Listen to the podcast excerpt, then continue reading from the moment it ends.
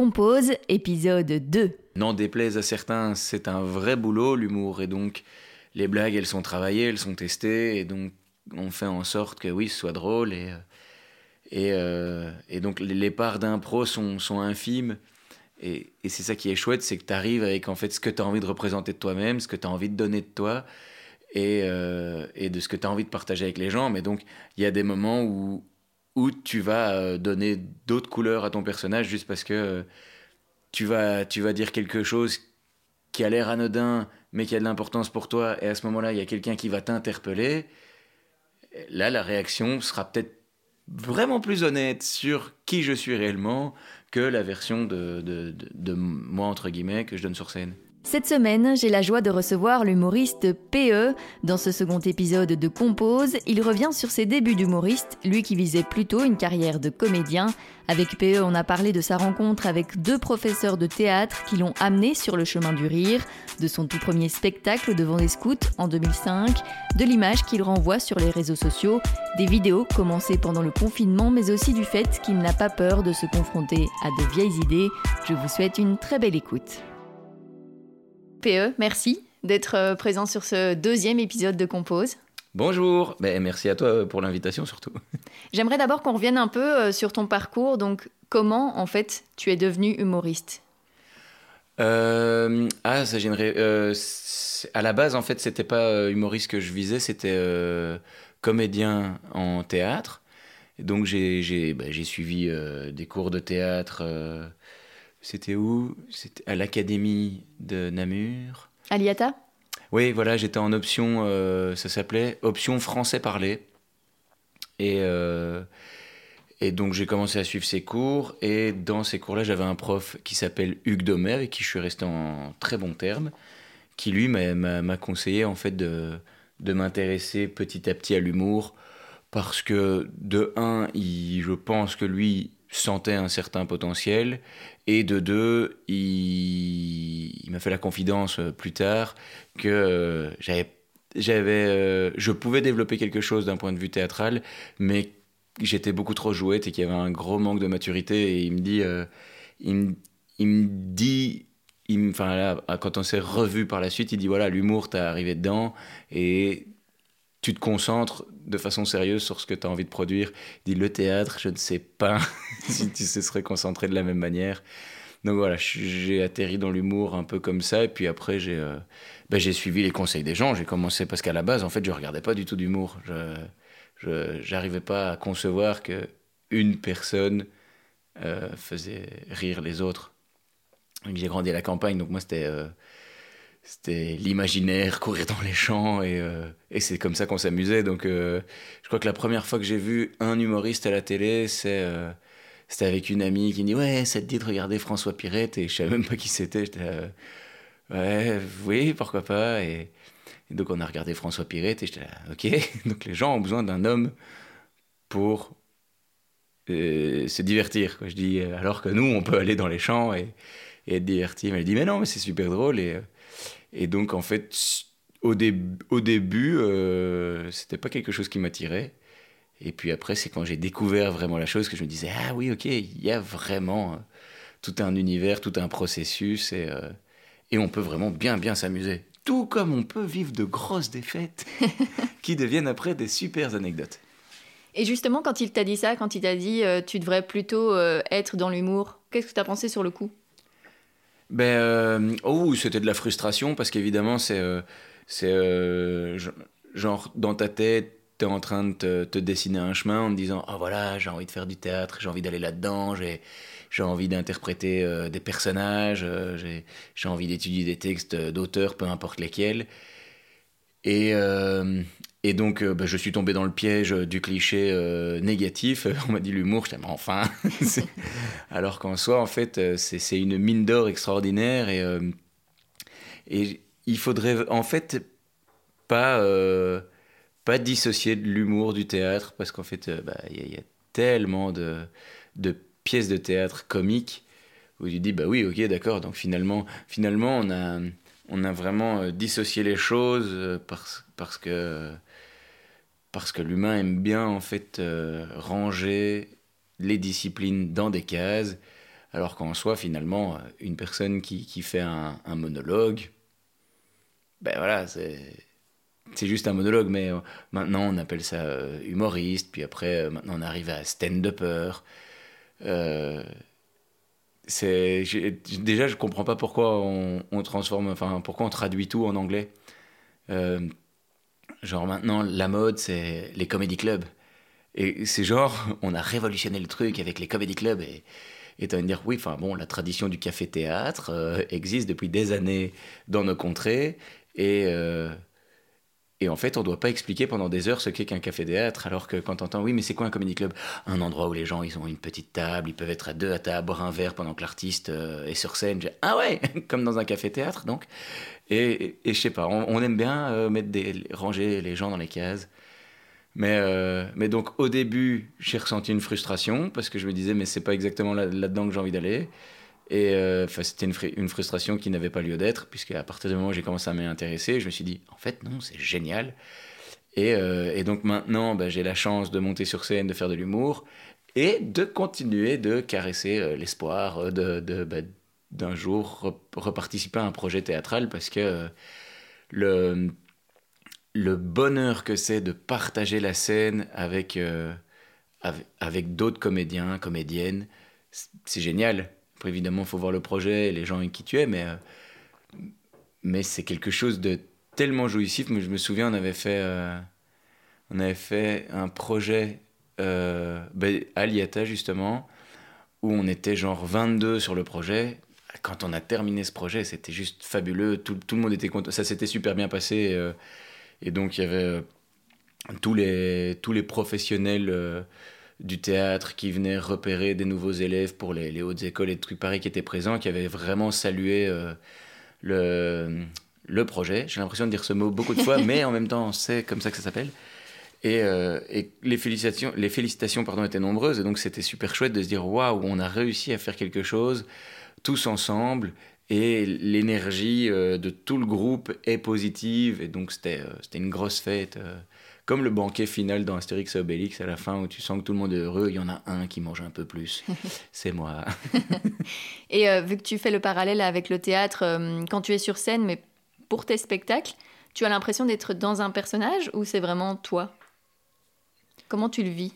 Je pense que je pense que ce serait pas honnête de dire que c'est vraiment moi parce qu'il y a toujours une, espèce de c'est une version de moi-même euh, que j'apprécie quoi disons ça comme ça parce que, genre, genre euh, pour avoir un exemple concret, c'est ce que j'ai fait avec les vidéos, par exemple. Euh, j'avais euh, dans, dans, les vidéos que, que, bah, que, je propose, on me voit souvent avec un verre à la main. Dans les photos que je, publie sur Internet, on me voit souvent avec aussi un verre à la main ou alors avec de la, de la junk food. Et, Ici, tu as aussi un verre à la main pour l'interview? J'ai aussi un verre à la main. mais oui, mais alors là, c'est parce que c'est voilà, c'est juste un verre comme ça, mais mais dans les vidéos, par contre, il y a ou dans ma communication, voilà, je le garde. Et c'était la réflexion qui se cache derrière cette communication-là. C'est euh, de constater qu'en fait, les réseaux sociaux, tout le monde est au courant que c'est quand même du fake. Et je m'étais dit, tiens, c'est bizarre, en fait, sur Instagram, tout le monde essaye de paraître beau. Tout le monde essaye de donner la meilleure version de soi-même. Et je m'étais dit, je vais aller à l'opposé, en fait. Moi, je vais proposer la pire version de moi-même. Parce que je, m'en fous qu'on pense que je sois alcoolique ou qu'on pense que je ne fais que bouffer comme un vieux dégueulasse, dans la mesure où, ben, en principe, tout le monde est au courant que ben, c'est les réseaux sociaux, c'est faux. Et euh, donc ma vie ne se résume pas juste à de l'alcool ou à des frites. Quoi. Il, y a, aussi du cannabis, de la cocaïne euh, et... Euh, et enfin non, c'était avant ça. Mais, non, il y a, mais il y a aussi genre de la salade, de l'eau où euh, quelqu'un me posait la question mais tu fais que boire? Je dis non je fais aussi énormément de jogging. J'adore courir. C'était moi pendant le premier confinement. Voilà je courais énormément. C'est moi qui, qui ressemblais à Bugs Bunny euh, au feu rouge quand, quand, le feu était rouge.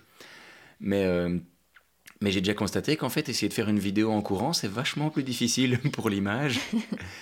Et, et donc en fait c'est c'est une image avec laquelle j'aime bien communiquer. Et sur scène, ça va être pareil finalement. Je, je vais arriver avec euh, une version de moi euh, Et, parfois, en fait, sur scène, on se fait rattraper aussi par, euh, par qui on est réellement. Parce que je sais, par exemple, je suis quelqu'un d'hypersensible. Et j'avais été sur scène en janvier 2020, puisqu'on pouvait.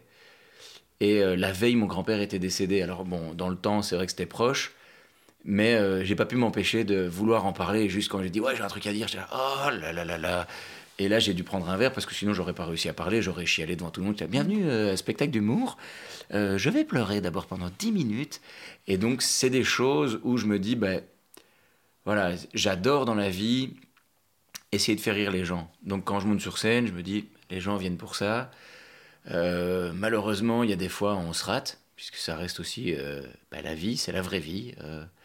Mais en principe, tout est mis en œuvre pour que ben, ce soit drôle, puis ben, c'est, n'en déplaise à certains, c'est un vrai boulot, l'humour. Et donc, les blagues, elles sont travaillées, elles sont testées, et donc on fait en sorte que oui, ce soit drôle. Et, et, euh, et donc les parts d'impro sont, sont infimes. Et, et c'est ça qui est chouette, c'est que tu arrives avec en fait ce que tu as envie de représenter de toi-même, ce que tu as envie de donner de toi, et, euh, et de ce que tu as envie de partager avec les gens. Mais donc il y a des moments où, où tu vas euh, donner d'autres couleurs à ton personnage juste parce que tu vas, tu vas dire quelque chose qui a l'air anodin, mais qui a de l'importance pour toi, et à ce moment-là, il y a quelqu'un qui va t'interpeller, là, la réaction sera peut-être vraiment plus honnête sur qui je suis réellement que la version de, de, de, moi, entre guillemets, que je donne sur scène. Et justement, tu disais, euh, l'humour, c'est un vrai boulot. Comment tu as, du coup, comment tu as démarré l'humour Quand on t'a dit, euh, voilà, moi, je te verrais devenir humoriste, que tu as regardé plein de vidéos d'humour. Après, comment ça a commencé l'écriture du premier spectacle? Euh, alors, j'ai suivi des cours de théâtre à Bruxelles, dans une, dans une école qui s'appelait Parallax. Je pense qu'elle n'existe plus. Et, euh, et là, c'était des cours de théâtre. Et j'ai eu la chance d'avoir dans mon cursus un prof russe. Une bombe humaine extraordinaire qui, euh, qui en fait euh, venait nous enseigner pendant, euh, pendant six mois une, une version soft de, de la méthode de Stanislavski, donc la méthode qui, qui, qui est employée, ou enseignée plutôt, à l'acteur studio de New York. Et bah lui, comme bon, il est, enfin, il est russe, oui, puis il est toujours en vie ce que j'allais dire il était, mais il l'est toujours. Euh, donc il est russe, ils ont ça en eux, et donc c'est assez, euh, c'est assez intriguant en fait de confronter les, les nos, cultures, parce qu'on n'a pas du tout la même approche euh, sur comment jouer. Et donc là, en fait, on avait, on avait ce prof de théâtre qui, lui, nous avait, nous avait dit en début d'année, premier cours, il dit, voilà, mon but avec vous, c'est de faire en sorte qu'à la fin de l'année, euh, enfin, à la fin des six mois avec lui, c'est que vous soyez existant pendant une minute entière sur scène. Et il y a euh, évidemment le, le, le, le, rejet occidental la frustration euh, de l'ego quand tu te lances là-dedans, autant dire mais moi j'ai envie d'être plus qu'une minute sur scène, j'ai envie qu'on me voit, blablabla. Enfin, donc ça c'est tout un cheminement à travers soi-même où l'ego parle plus qu'autre chose. Et en fait, on a fait tellement de choses avec ce prof, aussi bien euh, corporel que entre guillemets euh, spirituel ou des trucs pareils sur la respiration, qu'on a arrivé à exister une minute sur scène. Et parmi les exercices, en fait, il nous avait demandé d'écrire un texte, peu importe le texte, peu importe euh, comment on avait envie de le raconter, comment on avait envie de le défendre. Et j'ai écrit une... C'était quoi? J'ai ah ouais, j'ai écrit une recette de bolognaise. Comment faire une bonne bolo, mais euh, plutôt que de, de, de, donner les ingrédients, j'avais imaginé que chaque ingrédient appartenait à une ville en Italie, et donc c'était un voyage d'Italie. Et les gens, enfin les, les, gens, donc les gens à ce moment-là, c'est les autres élèves, plus le prof, avaient rigolé. Et je m'étais dit, ah, ils avaient peut-être pas tort, les, mon premier prof. Euh, il y a moyen de faire rire, et en plus là, c'est moi qui l'ai écrit. Et chose improbable mais magique, c'est que j'ai découvert, genre deux ans après avoir eu cours avec ce prof euh, de théâtre qui venait de Russie, que mon premier prof de théâtre avait été son élève. Et donc je m'étais dit, ah, la boucle est bouclée. Les deux personnes qui m'ont amené dans le chemin du rire avaient travaillé ensemble. Et donc je m'étais dit, ah, ça c'est. C'est chouette, je ne suis pas un adepte du c'est le destin ou des trucs pareils, mais je m'étais dit, en tout cas, je suis très content de, de ce genre de nouvelles. Donc voilà, la, la, la première approche avec l'humour, ça a été celle-là. Et ensuite, euh, cette recette n'a été drôle qu'une fois.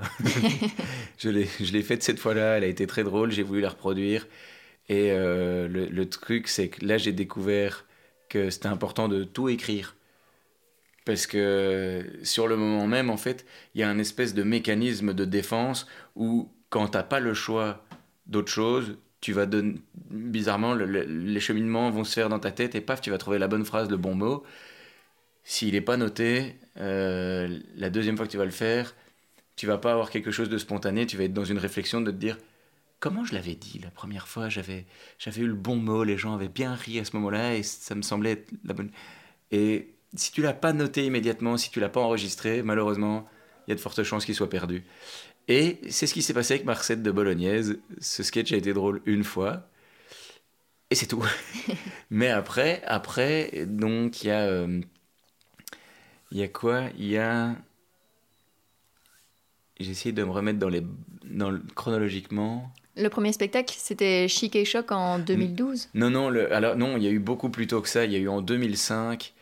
Euh, j'étais dans les mouvements de jeunesse à Malève-Sainte-Marie. Et ça a coïncidé avec la période où j'étais euh, en école de théâtre.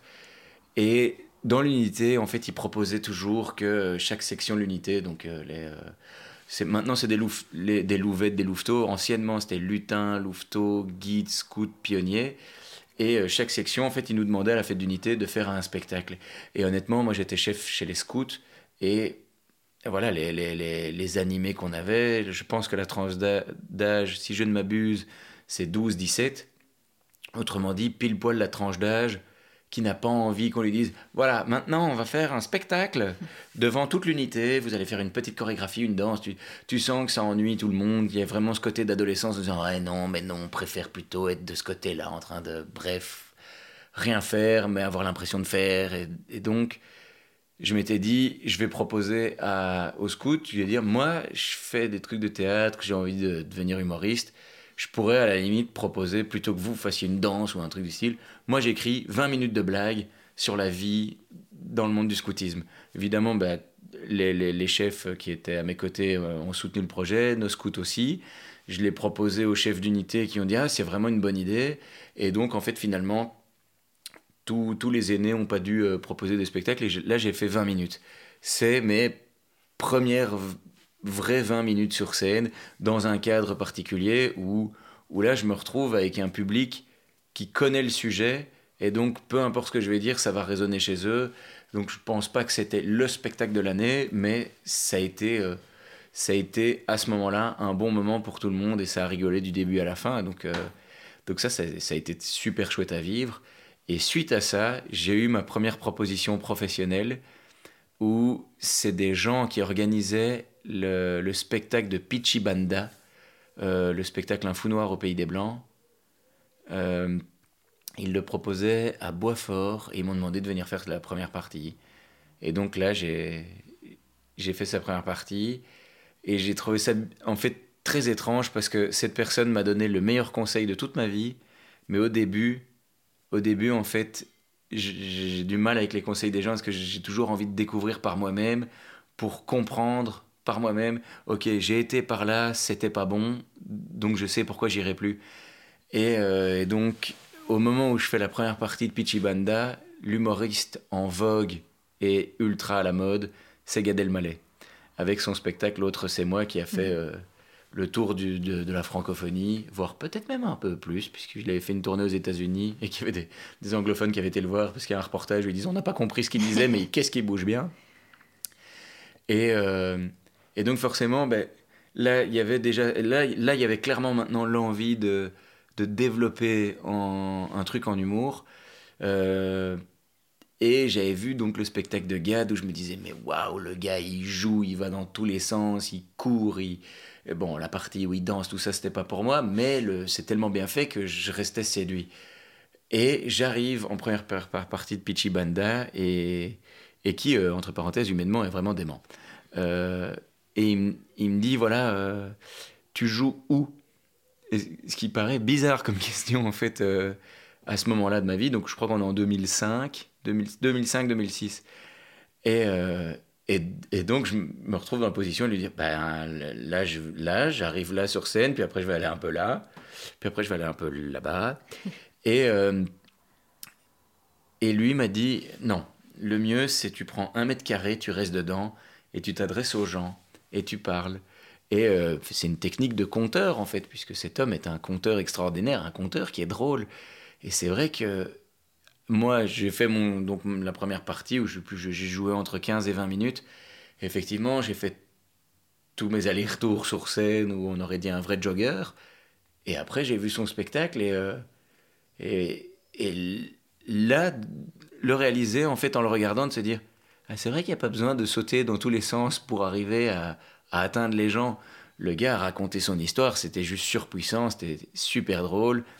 Et. Euh, et euh, cette, cette magie qu'il a, en fait, à, juste développer son charisme sur un mètre carré plutôt que de Ok, alors ça va, je dépense toute mon énergie euh, corporellement, qui, qui pour certaines personnes, en fait, est une dépense énergétique. Moi, je l'ai découvert. Maintenant, c'est vrai que je préfère aller dans une lignée de Pichi Banda qui, qui a une sorte d'économie corporelle euh, extraordinaire, mais il économise à ce niveau-là pour tout donner dans un, dans un imaginaire fabuleux où il nous emmène dans une histoire où finalement il n'a pas besoin de bouger, tu es suspendu à ses lèvres et quand il a envie que tu rigoles, tu rigoles. Donc j'avoue que j'aimerais bien arriver à avoir euh, la force de ce gars-là.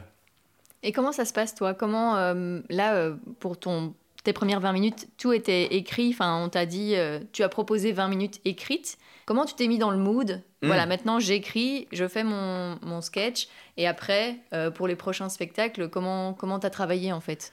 Alors, il y avait. Euh, il y avait deux styles d'humour dans mon passage, parce que le, j'avais, j'avais, j'avais à cette période-là euh, très envie de suivre les, les, pas de Raymond DeVos, parce que je suis amoureux de Raymond DeVos, mais d'une force euh, extraordinaire. Je sais pas, normalement, le, ah oui, le coffret complet est là-bas en audio, il est juste somptueux, c'est Enfin voilà, c'est du pain béni. Et j'avais écrit tout un sketch en mode Raymond DeVos, quoi. Donc c'était. Euh, c'était pas un texte de Raymond DeVos, mais. Euh, mais euh, quand on l'entendait, on se disait, ouais, ok, d'accord, t'as envie de faire comme Raymond DeVos. Et, et j'ai réalisé après coup, finalement, que ben, je suis plus client que vendeur de cet univers-là, mais mais donc il y avait cette partie-là et celle-là je l'avais écrite parce que euh, j'écoutais tellement Raymond DeVos que j'avais envie d'écrire euh, comme lui. Je me disais mais ce mec est un génie, ce gars connaît la langue d'une force euh, indescriptible parce que vraiment il utilise les bons mots au bon moment. C'est un passionné de la langue et, donc vraiment un magicien. Voilà, je pense à le bon mot, c'est un magicien. Tu sens qu'il a une petite baguette et hop là pouf il vient te cueillir au bon moment. Et, euh, et après, il y avait un autre mélange sur justement, euh, plus à la Gad Elmaleh, sur euh, l'observation de la vie de tous les jours, qui est un piège en fait quand j'avais vu ce spectacle, parce que on réalise pas en voyant un spectacle aussi abouti que le spectacle de Gad Elmaleh dans l'autre c'est moi, toutes les heures de travail qu'il y a derrière. Ça a l'air tellement simple parce que justement, c'est des heures et des heures et des heures de boulot, de et de très certainement de, de, de ratures, de changements, d'échecs. Mais quand on voit le produit fini, on se dit, mais moi aussi je pourrais le faire en fait. Et donc j'avais commencé aussi à essayer de faire des sketchs euh, d'observation de la vie de tous les jours, qui n'étaient pas extraordinaires. C'était pas mauvais, mais c'était pas extraordinaire. Mais c'était pas encore euh, euh, le, le, style dans lequel je suis aujourd'hui, mais qui m'a mis genre 10, ouais, 10, 12 ans à, à trouver en fait comment j'avais envie de, de, de, de, parler aux gens. Et du coup, tes anciens sketchs, tu es encore en accord avec eux aujourd'hui ou pas forcément, vu cette évolution?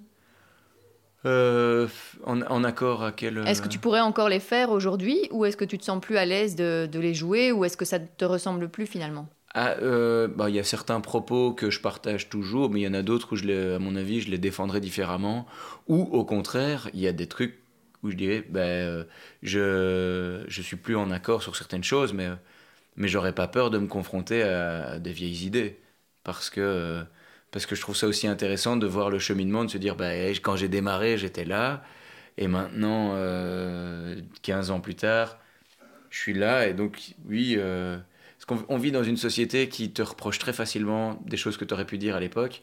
Euh, je sais pas si dans mes tiroirs j'ai des trucs vraiment euh, catastrophiques, mais, euh, mais j'ai certainement déjà dû avoir des maladresses.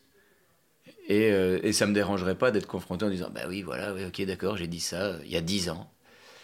Eh ben, j'ai évolué. Mhm. Donc, c'est pas. ça, c'est pas tellement grave. Parce que j'avais déjà vu, c'était quel humoriste qui a eu ce problème-là? C'est Kevin Hart qui avait été pressenti pour présenter la cérémonie des Oscars et qui a malheureusement pas pu le faire parce que dix ans plus tôt, il avait fait trois tweets homophobes.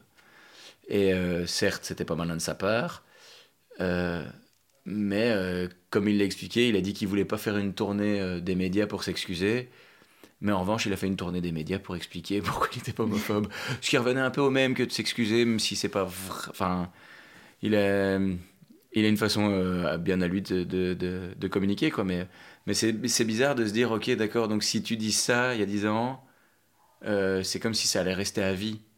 Et il y y a mais sur certains sujets. Donc c'est comme, euh, c'est comme si on disait, ouais, mais cette femme-là, tu l'as aimée il y a 10 ans. Eh ben euh, voilà, tu es obligé de l'aimer toute ta vie. Et de me dire, bah non, la vie change en fait. la vie évolue et donc les raisonnements aussi peuvent évoluer. Et, et, et on a déjà vu aussi les chemins inverses de voir des gens, en fait, mais il y a dix ans, tu étais tellement ouvert d'esprit, maintenant je te vois, tu as l'air complètement renfermé. Parce qu'on ne sait pas très bien euh, ce, que, ce, que, la vie nous réserve, et donc parfois il y, y a aussi des déceptions.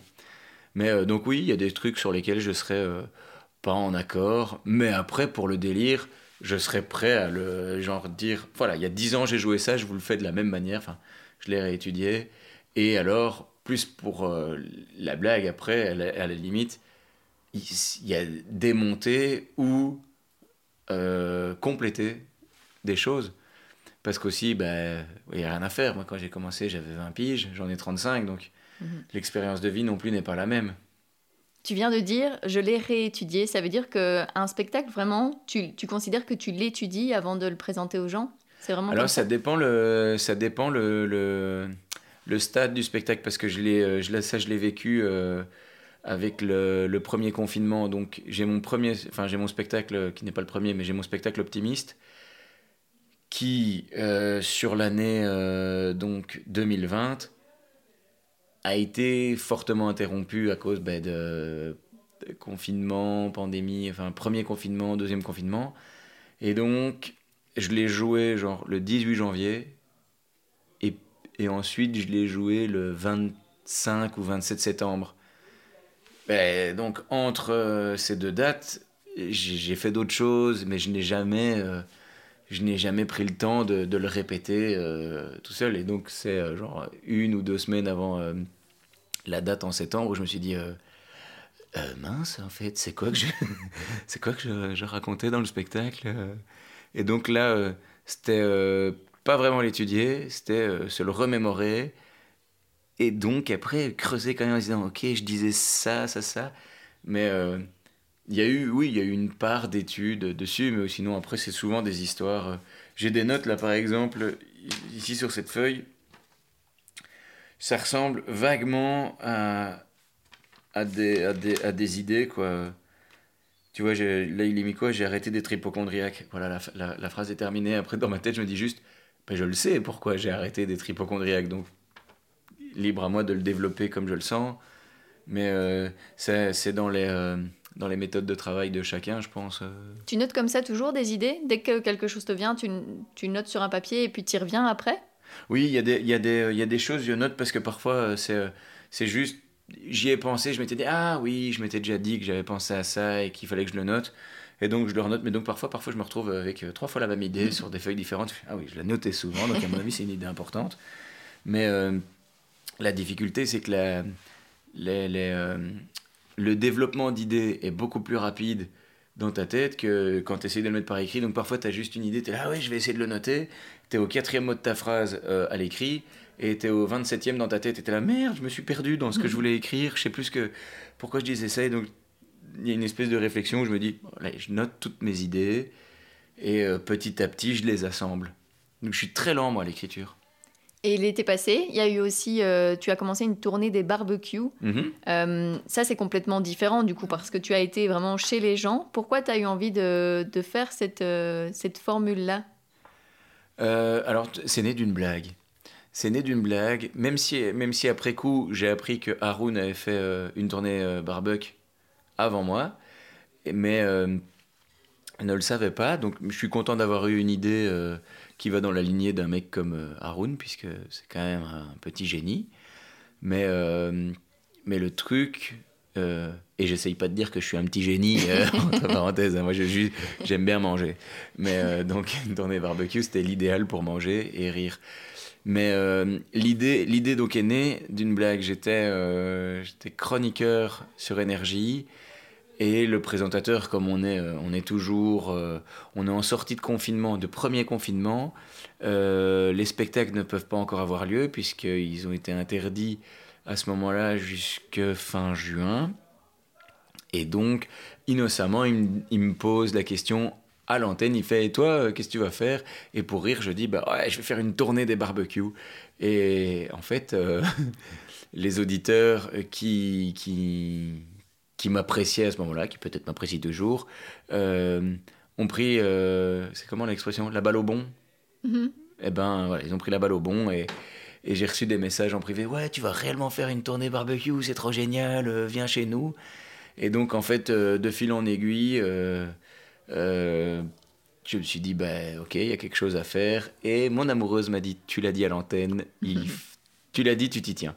Et euh, t'es-tu dans l'âme dit, Je l'ai dit, je le fais. Et euh, je l'ai fait et c'était une super expérience. C'était vraiment. euh, avec, avec, ses- avec son lot de surprises, évidemment. euh, C'est plus compliqué de se confronter comme ça aux gens, bah, en tout petit groupe, euh, 15 personnes. euh, Alors le petit groupe, en fait, le petit groupe dans tous les cas est plus complexe que la, la- la grande foule, puisque euh, puisque ben, les réactions sont sont, euh, enfin, elles- en petit comité, genre si tu joues devant 10 personnes, euh, s'il y en a que deux qui rigolent, tu vois surtout qu'il y en a 8 qui n'ont pas rigolé. Si tu es devant 5000, s'il y en a 4000 qui rigolent pas, il y en a 1000 1000 qui ont rigolé, c'est énorme. Donc, le contact n'est pas le même, mais en petit comité, donc c'est déjà plus difficile. Et en petit comité, chez les gens, c'est encore plus difficile, mais c'est tellement enrichissant à bien des niveaux. Euh, mais euh, oui, non, la difficulté, c'est que bah, là, euh, là, il y avait des barbecues, par exemple. on mange ensemble, et puis bon, bah, sais, genre, on est, on est huit à table, et puis bon, ben voilà, on a fini de manger, je me lève, je fais les blagues, Ça- mais ça fait une heure qu'on parle ensemble. Quand moi je commence à raconter mes histoires, les gens continuent de me parler normalement. Je fais, non, mais là en fait, là il allait avoir une blague. Et donc tu as des blagues qui tombent à plat, mais, mais, le, mais ça ne rend pas le spectacle mauvais ou, ou- nul. Ça rend le spectacle en fait complètement différent, puisqu'en fait il y a une énergie avec les gens, tu dans un partage. Et parfois, au lieu d'avoir un rire, tu as juste la réaction d'une personne qui va dire Mais non, tu l'as vraiment vécu. Allez Et, et toi, là Si, si, attends, tu, tu vas voir la blague. Et la, personne va continuer de te parler. Bon, tant pis, la blague ne va jamais venir, mais on aura la conversation. Mais tu, on sent que la personne est, est quand même captivée, ou les personnes sont captivées par, euh, par le propos. Donc il y a, y a un indice. Et après, c'est chouette par contre de prendre les blagues qui ont été faites dans ces tournées barbecue et de les mettre dans des vraies salles.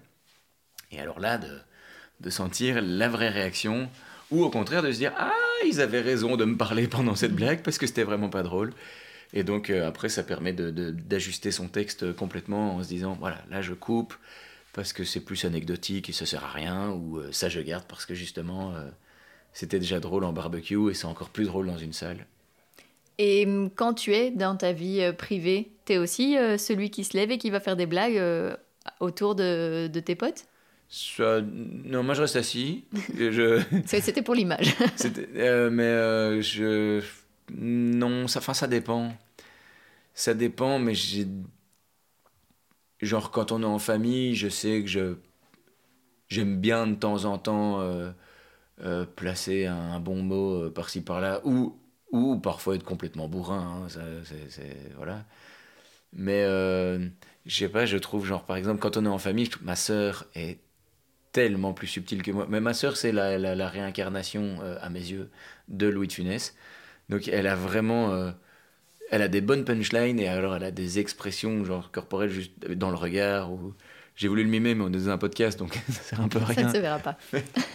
mais, mais donc oui, non, ça. Mais donc il y a des fois, en fait, j'aime bien... si je sais que je suis avec des gens que j'admire pour X, Y raison je préfère être un spectateur qui va dévorer euh, euh, le, discours ou tout ça. Et, parfois, on va me dire Toi, tu réagis pas? Non, là, là, je suis vraiment en train de profiter. Je, je entre guillemets, vis ma meilleure vie parce que je suis face à quelqu'un que j'admire, qui est en train de parler, qui, et qui, euh, pas spécialement, va me faire éclater de rire, mais je vais avoir le sourire du début à la fin en me disant Waouh, c'est tellement génial, les idées s'enchaînent avec. enfin voilà, j'ai des, des papillons dans le ventre, quoi pendant le confinement, donc avec euh, la fermeture des salles dont tu parlais tout à l'heure, euh, tu as commencé à faire les vidéos euh, en ligne sur, ta, sur tes comptes Facebook, Instagram. pourquoi tu avais eu cette envie de transformer un spectacle finalement vivant, le spectacle que tu aimes, en vidéo sur les réseaux sociaux où tu n'as pas ce contact avec les gens le, le... Alors, bah, le truc, c'est que j'avais pris, j'avais pris le rythme des chroniques à la radio où toutes les semaines je devais proposer une chronique. Et donc il y avait une sorte de rythmique qui s'était installée et euh, j'aimais bien. Et euh, fin, fin, fin, fin, fin, fin, fin, fin, et le Seigneur. et fin... Alors que je suis complètement athée, mais cette chanson est arrivée. Ah, c'est mon verre de rhum. Euh, voilà. Ah, ben voilà, il est fini en plus, donc voilà. Il est fini, donc je chante. non, donc plus sérieusement, c'était. Donc on est fin, on est juin 2020. Euh, je suis pas renouvelé à la radio, euh, ce qui n'est pas un drame en soi. Euh, à la limite, à la limite j'étais un peu soulagé parce qu'à ce moment-là, dans ma vie, juste par rapport au métier de l'humour, je trouvais ça complexe de fournir des chroniques toutes les semaines puisque l'actualité était redondante mhm. avec le Covid, le Covid, le Covid et heureusement de temps en temps Eden Hazard puisque mhm. nos journalistes aiment bien en parler. Et donc, c'est devenu. je l'aime bien. j'aime bien Eden Hazard, mais j'aime bien faire des blagues sur lui à, cause des journalistes. Parce qu'on en parle beaucoup, mais c'est encore une autre parenthèse. Mais. Euh, mais euh, donc là, j'étais soulagé puisque justement, euh, ok, il n'y a plus besoin de devoir suivre l'actualité à 100%, qui n'était pas une actualité folichonne. Et, et, en fait, ce qui se passe, c'est que je fais une vidéo, on est fin juillet, et je fais une vidéo euh, sur Nabila. Enfin, pas vraiment sur Nabila, c'est une sorte de conversation euh, où je, je, vois une de ses stories. Euh, c'est non, c'est même pas que je vois sa story, c'est que quelqu'un a pris sa story et l'a publiée sur Twitter en disant mais enfin comment c'est possible de blablabla en l'insultant et moi je regarde la vidéo et je me marre en voyant en voyant un peu le côté décalé de Nabila, puisque j'ai rien de méchant à dire sur elle, je la connais pas personnellement, je suis, suis pas fan du business qu'elle a développé, mais après, force est de constater qu'elle se débrouille bien là-dedans, donc félicitations à elle. Et je me dis, en voyant cette vidéo-là, cette première vidéo de elle, euh, je dis cette première-là parce que j'en ai fait deux sur elle. Mm-hmm. Mais euh, je vois ça et je me dis, ça pourrait être drôle de faire une conversation avec elle, mais comme si c'était ma pote et donc, j'ai considéré à ce moment-là Nabila comme une amie qui pourrait avoir un discours un peu décalé, un peu à la Phoebe dans Friends. Et, vraiment avoir avec des réflexions un peu, euh, un peu loufoques, genre, enfin, parce que là, en l'occurrence, elle se plaignait que son vélo soit pas électrique, et elle disait, je comprends pas, je pensais que c'était un vélo électrique parce qu'il y a des câbles, alors que les câbles, c'est les câbles de frein. Et donc, je me suis dit, bah, je vais, voilà, je vais le monter en conversation, et je fais cette vidéo, et ça prend, majoritairement, les gens ont bien rigolé. Après, c'est triste puisqu'il y a beaucoup de gens qui en profitent pour déverser leur haine en disant Mais est-ce que c'est. Euh, bref. Et euh, moi, j'ai envie de dire Bah non, j'ai fait. Le but, c'est que si elle voit la vidéo, j'ai envie qu'elle rigole. Par la suite, sur d'autres influenceurs, je suis pas arrivé. Bon, s'ils voient la vidéo, je préfère qu'ils rigolent, mais je suis arrivé aussi sur un truc où je me disais Ben, ben voilà. Euh, je vais dénoncer, mais je vais d'abord répondre à la question. Donc, je suis arrivé là-dedans. C'est un, un peu un hasard j'ai commencé à faire des vidéos donc en rebondissant sur euh, les politiciens qui nous disaient les règles à suivre par rapport euh, à la pandémie. Et comme c'était eux, en fait, entre guillemets, qui m'empêchaient de monter sur scène, bah, je m'amusais à les taquiner sur les règles qu'ils nous proposaient et surtout la communication qui entourait ces règles. Parce que euh, il y a eu, euh, il y a eu énormément de, de, de, problèmes de communication, de gestion.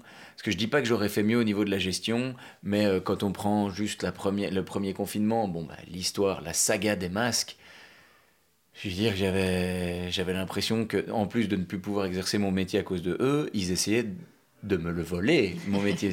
Parce qu'en soi, euh, en, soi euh, quand on entendait Maggie de Bloch qui disait, qui a fait son raisonnement sur on avait des masques mais ils étaient périmés, on les a supprimés, on les a pas renouvelés, on en a commandé, c'était pas les bons. Enfin bref, je vais pas refaire tout l'historique je disais, bah là, il y a des vidéos à faire, puisque je peux pas être sur scène, mais j'ai quand même des gens qui me suivent sur Internet, et grâce à la vidéo, de, la première vidéo que j'ai faite sur Nabila, la communauté sur Facebook avait grandi, parce que genre, j'ai plafonné à 10-15 000 abonnés sur Facebook pendant, euh, je sais pas, 6-7 ans. Je fais cette première vidéo, donc en juillet... Euh, en juillet 2020 et ça double le nombre de gens qui me suivent. Et puis je commence à, à réagir à nos politiciens. Je vois que de, petit à petit, ça commence à augmenter. Je reste, je, suis en dessous de 40 000 personnes qui me suivent, mais je vois qu'il y a commencé à avoir un échange. Puis en, en, plus de moi de ne pas pouvoir monter sur scène, bah, les gens, par extension, non plus, ne pouvaient pas aller dans les salles de spectacle. Donc ils commençaient à, avoir une sorte de divertissement. Et c'était pas quelque chose de calculé, c'est juste, bon, ben voilà, les politiciens parlent, je fais une vidéo, j'aime bien euh, intervenir et euh, venir euh, pointer du doigt les problèmes de communication, puisque pour le reste, j'ai rien à dire, je suis spécialiste de rien, donc moi, les, les, le masque, le vaccin, tout ça, je n'en parle pas tellement, puisque, bah, voilà, c'est c'est des sujets euh, complexes et peu importe ce que tu vas dire, il y aura des gens qui vont être pour, des gens qui vont être contre. Et moi, le but, c'est pas que les gens commencent à s'énerver, c'est que les gens commencent à rire. Et donc, je, commence à faire ces vidéos et c'est devenu une sorte de rendez-vous parce que plus j'en faisais, plus les gens me disaient Ah, vivement la prochaine vidéo. J'étais Ah, il y a une attente. Et, et, en fait, tout bascule, enfin, tout bascule positivement euh, le 18 janvier 2021 où là, c'est même pas une vidéo sur les politiciens, c'est une vidéo sur une influenceuse qui, elle, euh, proposait euh, des, faux livres, les fake books. Je fais cette vidéo et, et là, par contre, il y a eu un buzz. Euh, pourquoi elle plus qu'une autre? Parce que j'avais fait d'autres vidéos que moi je trouvais plus drôles, vraiment. Mais celle-là, celle-là buzz, mais fort. Fort. On est confiné, on est à la maison, alors... Alors le, le truc c'est que j'ai assisté au buzz, je l'ai regardé avec mon amoureuse, vraiment je publie la vidéo, et, euh, et vraiment, au bout de 10 minutes, je dis à mon amoureuse Waouh, il y a 100 likes et il y a 100 partages. Je dis C'est un 100%. Et donc, innocemment, vraiment, je lui dis Oh ben voilà, je crois que celle-là, euh, honnêtement, on va. Je dis toujours à mon amoureuse, comme si on les faisait ensemble, alors qu'on les fait pas du tout ensemble, je lui dis On va atteindre les 1000.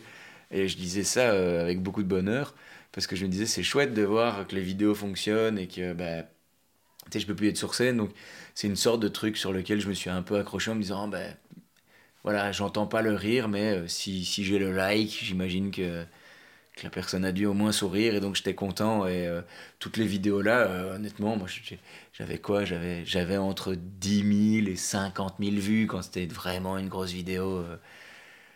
Et là, boum, ça dépasse le million. J'étais, waouh on dépasse le million, mais vraiment, et, on ne savait pas en fait faire autre chose que d'être concentré sur, euh, sur cette vidéo-là et qui a changé la donne, en fait, parce que je suis passé là de genre un peu moins de 40 000 abonnés à 100 000.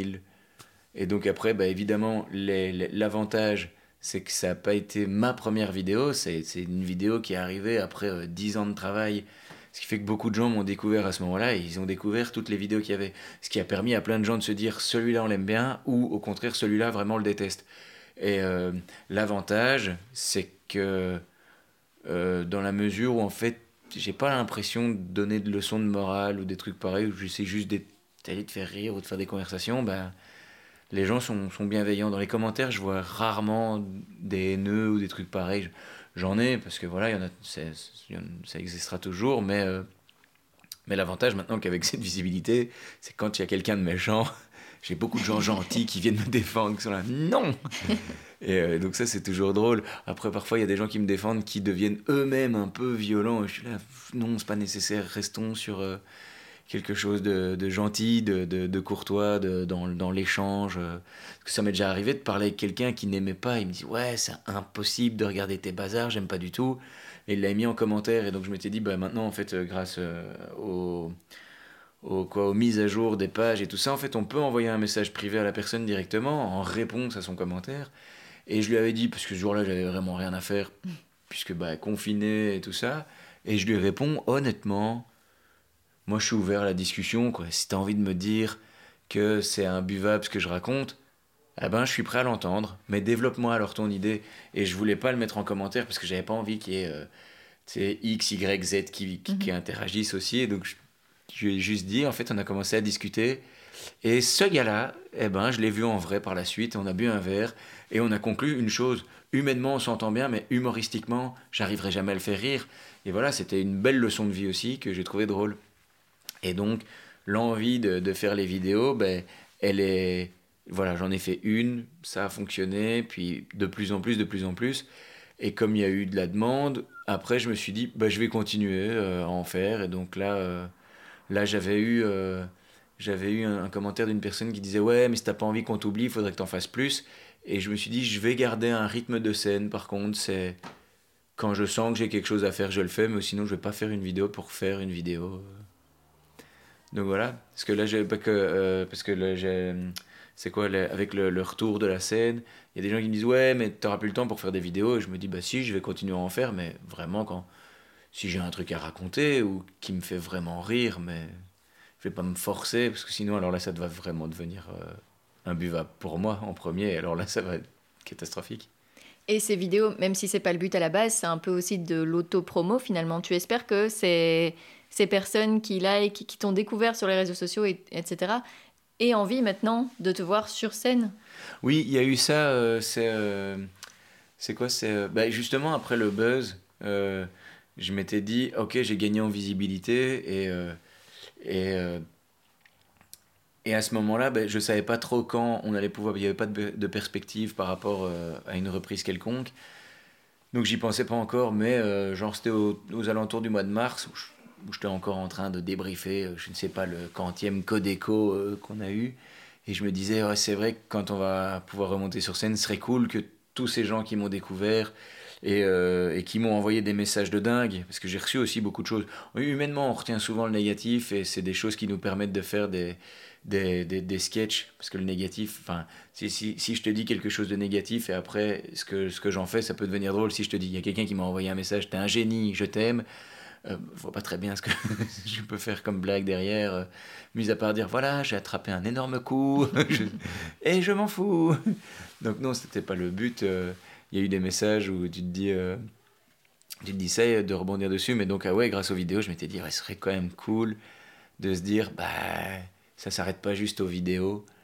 Et euh, donc là, le, le, le truc que j'ai eu, c'était des conversations avec des potes. C'est ils disaient ouais, faut que tu monétises et tout. Et donc je me suis dit ça va être mon win-win à moi. Moi, je fais des vidéos, je les propose gratuitement. Il n'y a pas de pub, il n'y a pas de sponsoring. Mais en revanche, la place de mon spectacle elle est payante. et, euh, et donc voilà. Et pour le moment, ben, ça se passe plutôt bien puisque toutes les dates qu'on a annoncées sont, euh, sont complètes jusque fin août. Enfin, toutes, il y en a six, mais C'est déjà pas mal. enfin, il y en a six où c'est mon spectacle tout seul et il y en a deux où c'est des plateaux.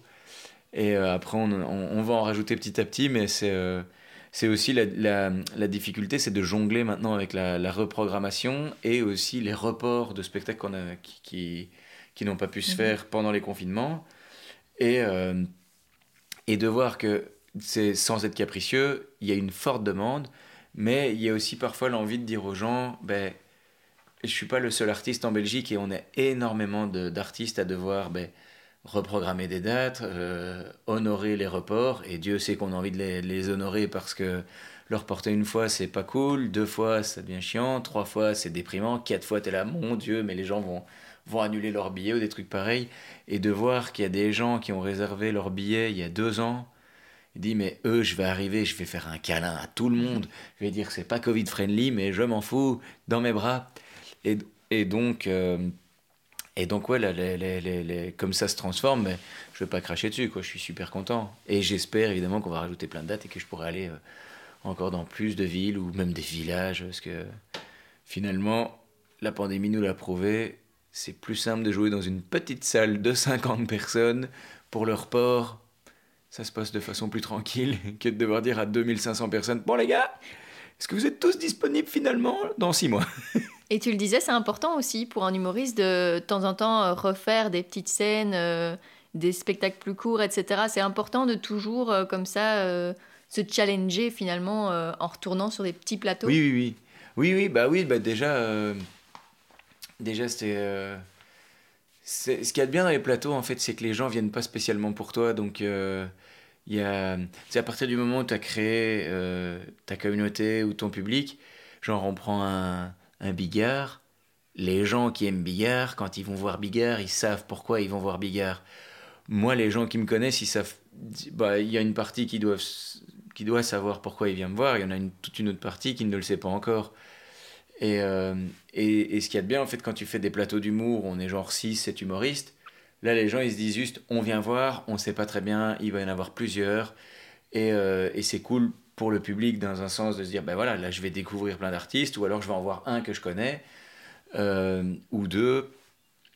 Mais, mais ce a de bien, c'est comme le public n'est pas spécialement venu pour toi, tu as aussi ben, ce bonheur de te dire, ok, c'est des gens qui vont pas spécialement rire à mon, à mon rictus ou euh, à ma façon de me tenir sur scène parce que c'est des gens qui soit n'adhèrent pas à mon humour du tout et on ne sait jamais miracle, je vais les convaincre ou, euh, ou c'est des gens qui ne me connaissent pas et qui, qui bah là, euh, vont avoir le choix de se dire je découvre un artiste que j'aime bien, j'ai envie d'en connaître plus ou voilà, bah, j'ai apprécié, j'irai pas plus loin ou au contraire, bah, ça arrive, c'est pas lui, voilà, pas lui ou pas elle. Même si ton parcours n'a pas toujours été facile, entre guillemets, euh, tu n'as aucun regret, tu te dis vraiment que c'était nécessaire pour arriver là où tu en es? Oh, bah avec le caractère que j'ai, oui. oui, oui. Oui, non, je, mais non, je regrette rien parce qu'il y, a des, il y a des bons souvenirs à chaque étape. Il y a des mauvais souvenirs aussi à chaque étape, mais il y en a des bons. Et puis après, il y a des trucs qui, sont, qui ont été tellement formateurs qui. le, c'est le, en fait, c'est le problème de pas que, que de l'artiste et de l'ego, c'est le problème aussi de la, de la société de surconsommation dans laquelle on est et de la société du, du résultat. Mhm. Parce qu'on est dans une société qui veut du résultat. Elle veut du résultat immédiatement. Donc, euh, je me souviens au début, quand, quand, je commençais, je disais, ouais, je me lance en humour. Ah, le futur Gad Elmaleh, tu vas faire euh, Forêt Nationale, et des trucs pareils. Et dire, bah, écoute, euh, j'arrive pas encore à, à faire rire un, un café-théâtre complet. Donc, peut-être y aller étape par étape. Et donc, je suis content, moi, euh, de, d'avoir vraiment euh, genre un petit escalier où les marches, parfois, euh, sont très fines, mais tu sens que là, j'ai, augmenté de 1 cm. Et, et ça va pas vite, mais ça va. Et donc, je trouve ça chouette parce que ça me permet ben, d'apprendre énormément de choses sur, comme je disais plus tôt, ben, moi j'ai mis 10, 10 ouais, 10-15 ans à, à vraiment trouver euh, la, la, façon dont je voulais parler aux gens, à être, euh, à être libre avec moi-même sur le fait de, ben voilà, ça c'est, c'est la version de moi avec laquelle je me sens le mieux quand je dois parler en public ou, ou quand j'ai envie de faire rire. Et il y a quelqu'un qui avait bien résumé ça, c'était à mon premier festival d'Avignon en 2017. C'est un spectacle où c'est une catastrophe. C'est vraiment, je ne fais pas rire les gens. Et il y a une madame qui vient à la fin du spectacle et qui me dit Vous savez, c'est ça le problème avec vous. Hein. C'est que pendant une heure, j'ai eu l'impression que je parlais avec quelqu'un dans un bar et que c'était un ami mais que je connaissais pas. Et j'étais là Mais c'est exactement ça que je veux, moi. C'est un ami, un ami, voilà, je veux. Je ne dis pas qu'on va devenir les meilleurs potes du monde, mais je dis J'aime bien ce truc euh, complètement improbable de tu rencontres quelqu'un un soir et putain, waouh, j'ai passé une soirée avec un inconnu, je me suis marré comme un dingue et puis après, chacun fait sa route. Après, euh, qui sait, on est peut-être amené à se retrouver. Mais euh, c'était ça que j'aimais bien. Et je, je lui avais dit à la madame, je fais, mais oui, vous venez de décrire exactement ce que je veux. C'est là-dedans que je vais. Euh, c'est, je, je, je, ça m'empêche. Ça, ça veut pas dire que j'ai envie de manquer de respect aux gens, mais j'aime bien tutoyer. J'ai le tutoiement facile, mais bon, si les gens viennent à mon spectacle, je, me dis, bah, on peut peut-être éventuellement, oui, euh, après évidemment, il y, a aussi le protocole, si je vois que c'est une personne âgée, bah, je, vais plus aller sur un, bon vieux vous, et, et c'est la magie aussi de la politesse. Hein. À partir du moment où tu la présentes, la politesse, les gens t'invitent à ne plus l'être. Si tu dis vous, si tu dis vous à quelqu'un spontanément, la personne sera plus enclin à dire ah non, moi tu me dis tu. Et dès que la bonne heure, c'est vrai que si tu dis tu directement, dire euh, on n'a pas élevé les cochons ensemble, et donc, donc ça dépend, mais je préfère arriver sur un bon vieux tu euh, amical sans manquer de respect, et, et quelque chose qui va m'amener dans un, dans un partage complet où, où je me dis le plus important au final, c'est pas d'être drôle toutes les trois secondes, le, plus important c'est il y a une histoire qui va vous emmener et vous allez pouvoir rire au moment euh, qui, qui, qui, qui, vont résonner en vous. Et quand vous n'allez pas rire, ben vous allez rester euh, euh, comme chez Pichi Banda finalement, suspendu aux lèvres en disant on veut la suite. On arrive à la fin du podcast avec cette dernière question un peu rituelle. Je peux dire qu'elle est rituelle maintenant parce que c'est la deuxième fois que je la pose. Nous sommes dans un rituel, ok, attends, je m'installe en position rituelle. Qu'est-ce que tu aimerais oser faire et que tu n'as pas encore fait que ce soit personnel ou professionnel? Qu'est-ce que j'aimerais oser faire et que je n'ai pas encore fait? Euh, ah J'y avais jamais pensé à ça.